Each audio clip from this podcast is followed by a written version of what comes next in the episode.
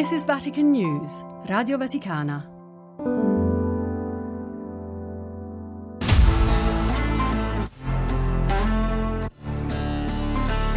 Le chiavi di Pietro. Parole del Papa per aprire all'ascolto. Un podcast di Vatican News, Radio Vaticana.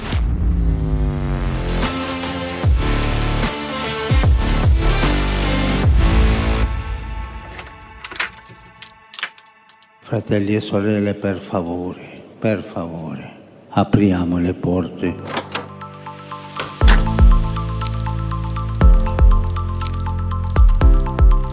Mi colpiscono due cose.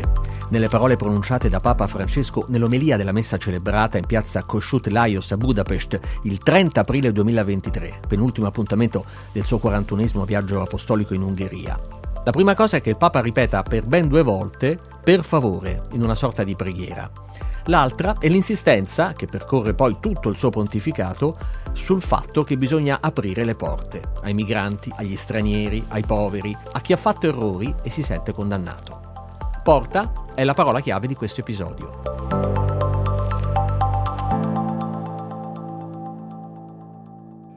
Non abbiate paura, aprite anzi spalancate le porte a Cristo.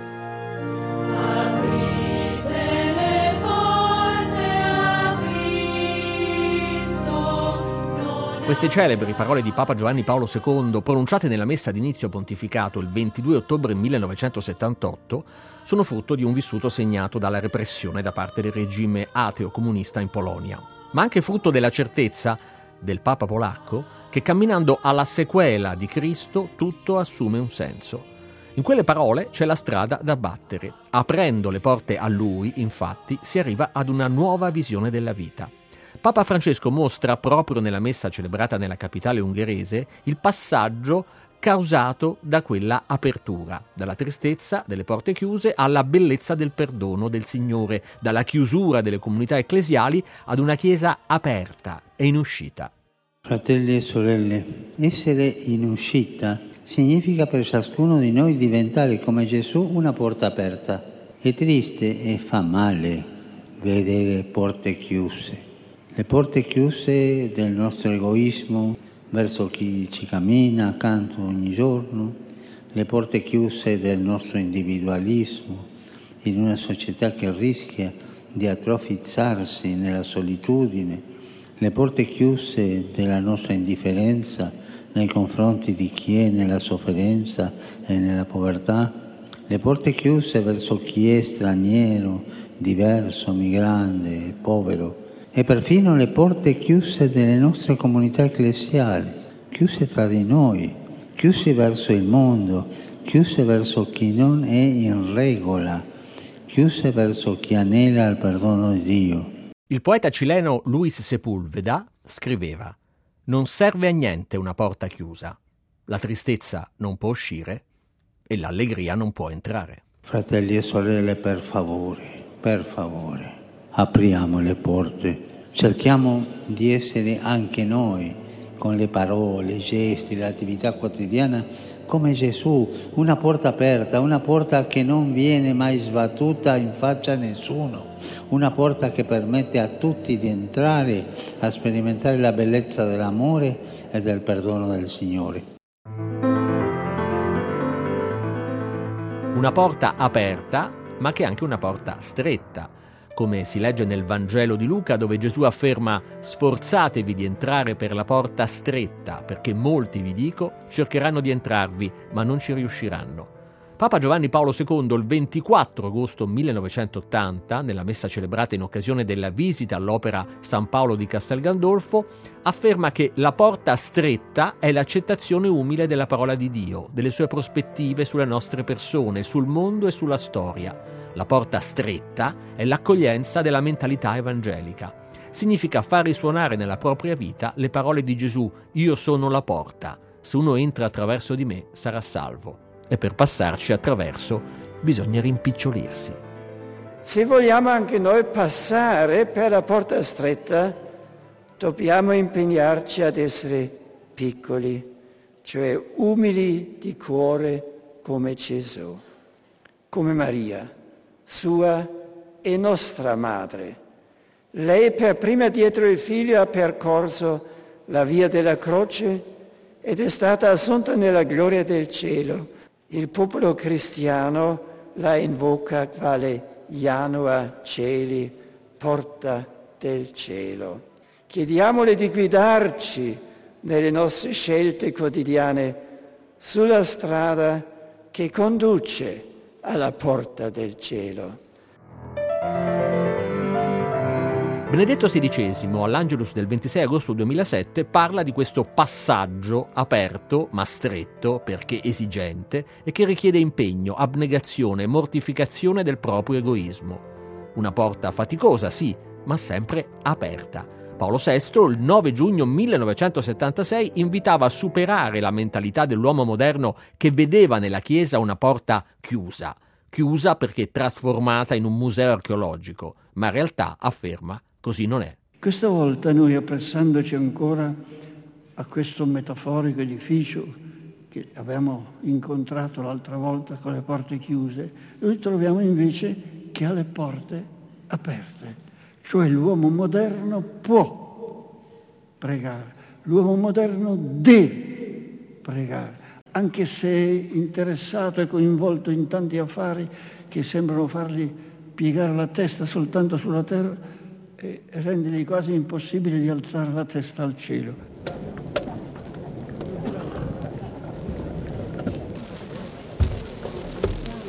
Domini saudi orazione mea. E adesso col cero in una mano, la croce a stata nell'altra, entra nel Tempio, primo dei pellegrini, vicario di Cristo sul varco dei Romei.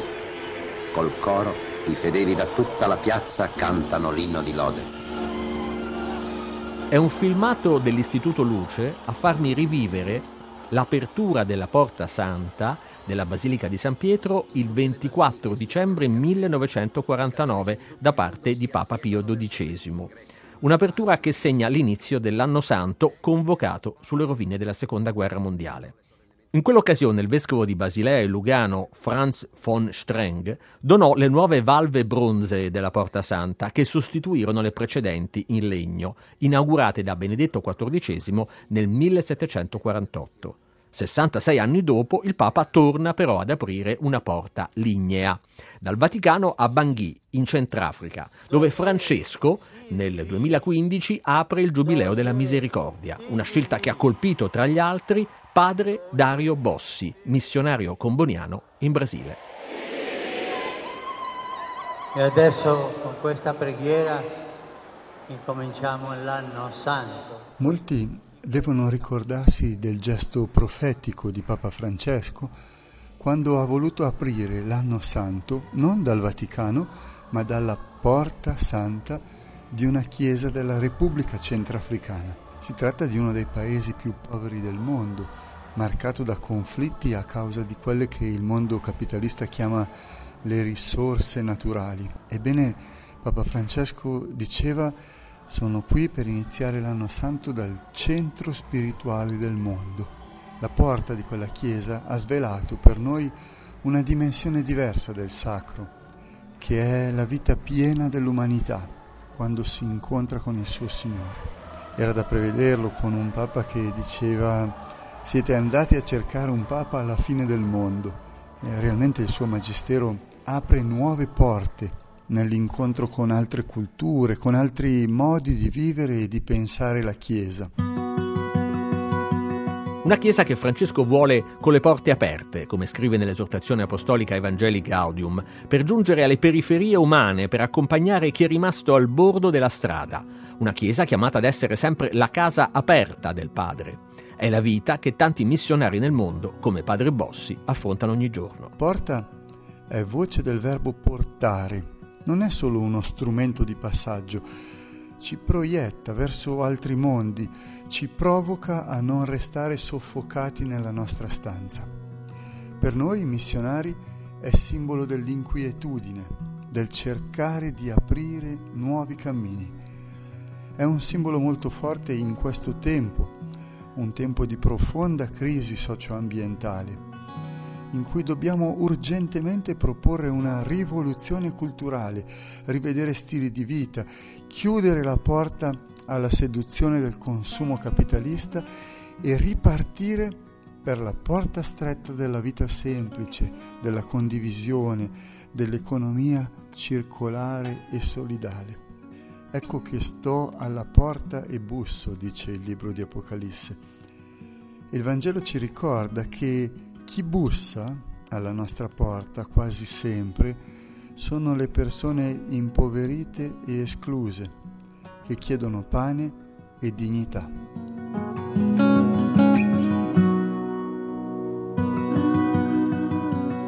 Aiutaci, Signore, a riconoscerti mentre bussi alla nostra porta e a uscire in cammino con la tua gente, senza paura di evadere dai nostri confini.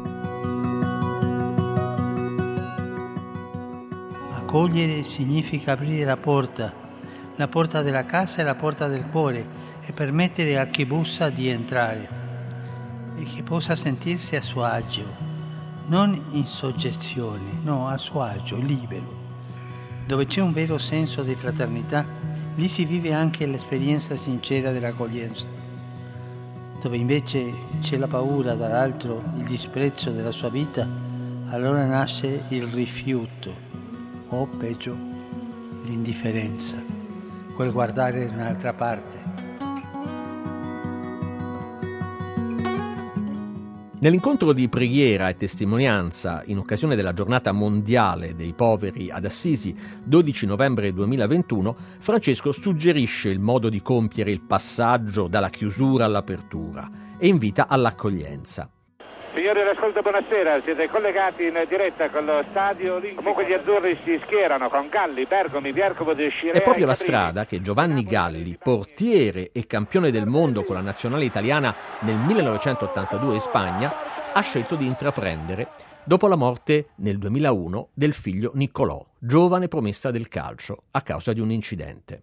Un portiere come Giovanni Galli, chiamato Aquila Volante, considerato uno dei migliori ultimi difensori degli anni Ottanta in Italia, che ha sempre avuto un ruolo perciò ben definito, serrare le porte.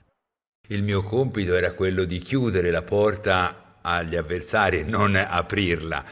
Che cosa ha rappresentato nella mia vita? Certamente è stato un periodo molto importante, significativo, gratificante.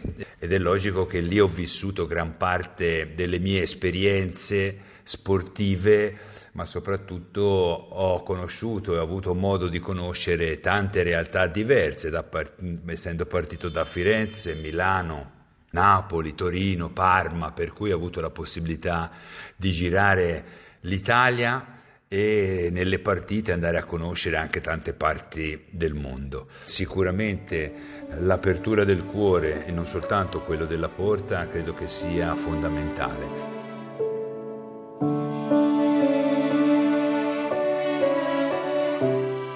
Da custode della porta a uomo che sa aprirsi agli altri. Un'apertura che nella vita di uno sportivo come Galli nasce da un trauma che cambia direzione la sua storia personale la morte improvvisa in un incidente del figlio diciassettenne. Certamente la perdita di Niccolò per noi è stato un duro colpo che ha consolidato ancora di più l'amore che c'è sempre stato nella nostra famiglia e soprattutto grazie alla fede. Fede ci ha dato quel contributo fondamentale ed importante per continuare a convivere con questo dolore.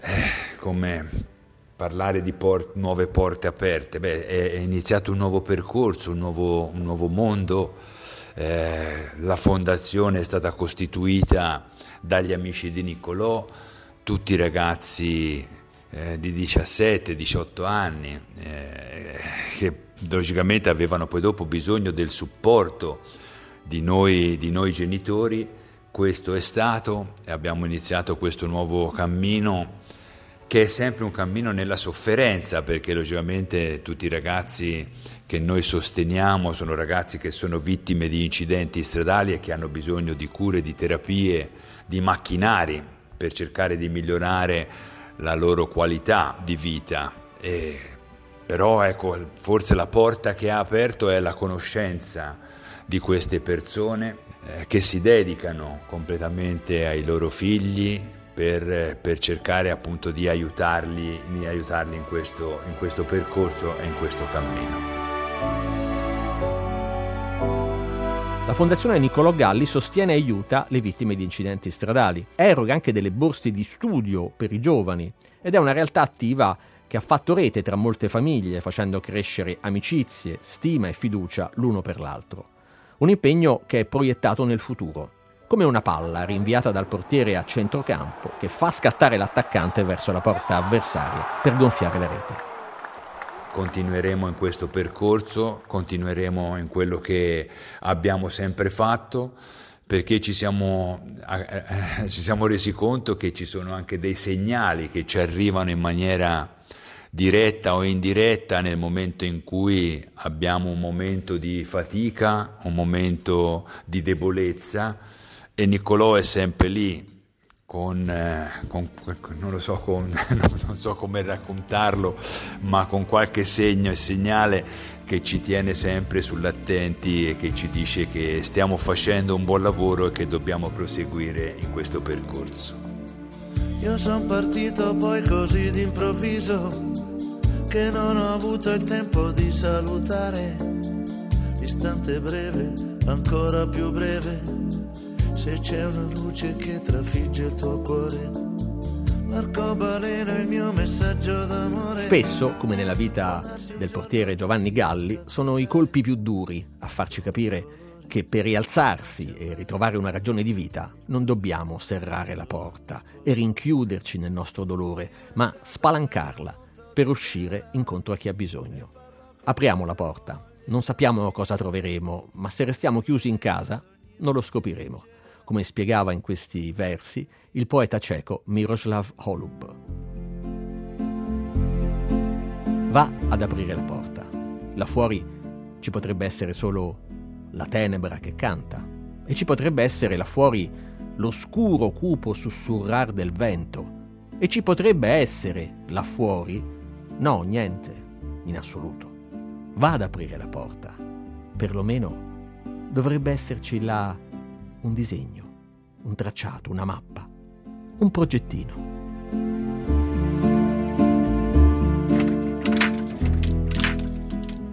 Le chiavi di Pietro, un podcast di Vatican News Radio Vaticana. Scritto e curato da Benedetta Capelli, Fabio Colagrande e Amedeo Lo Monaco.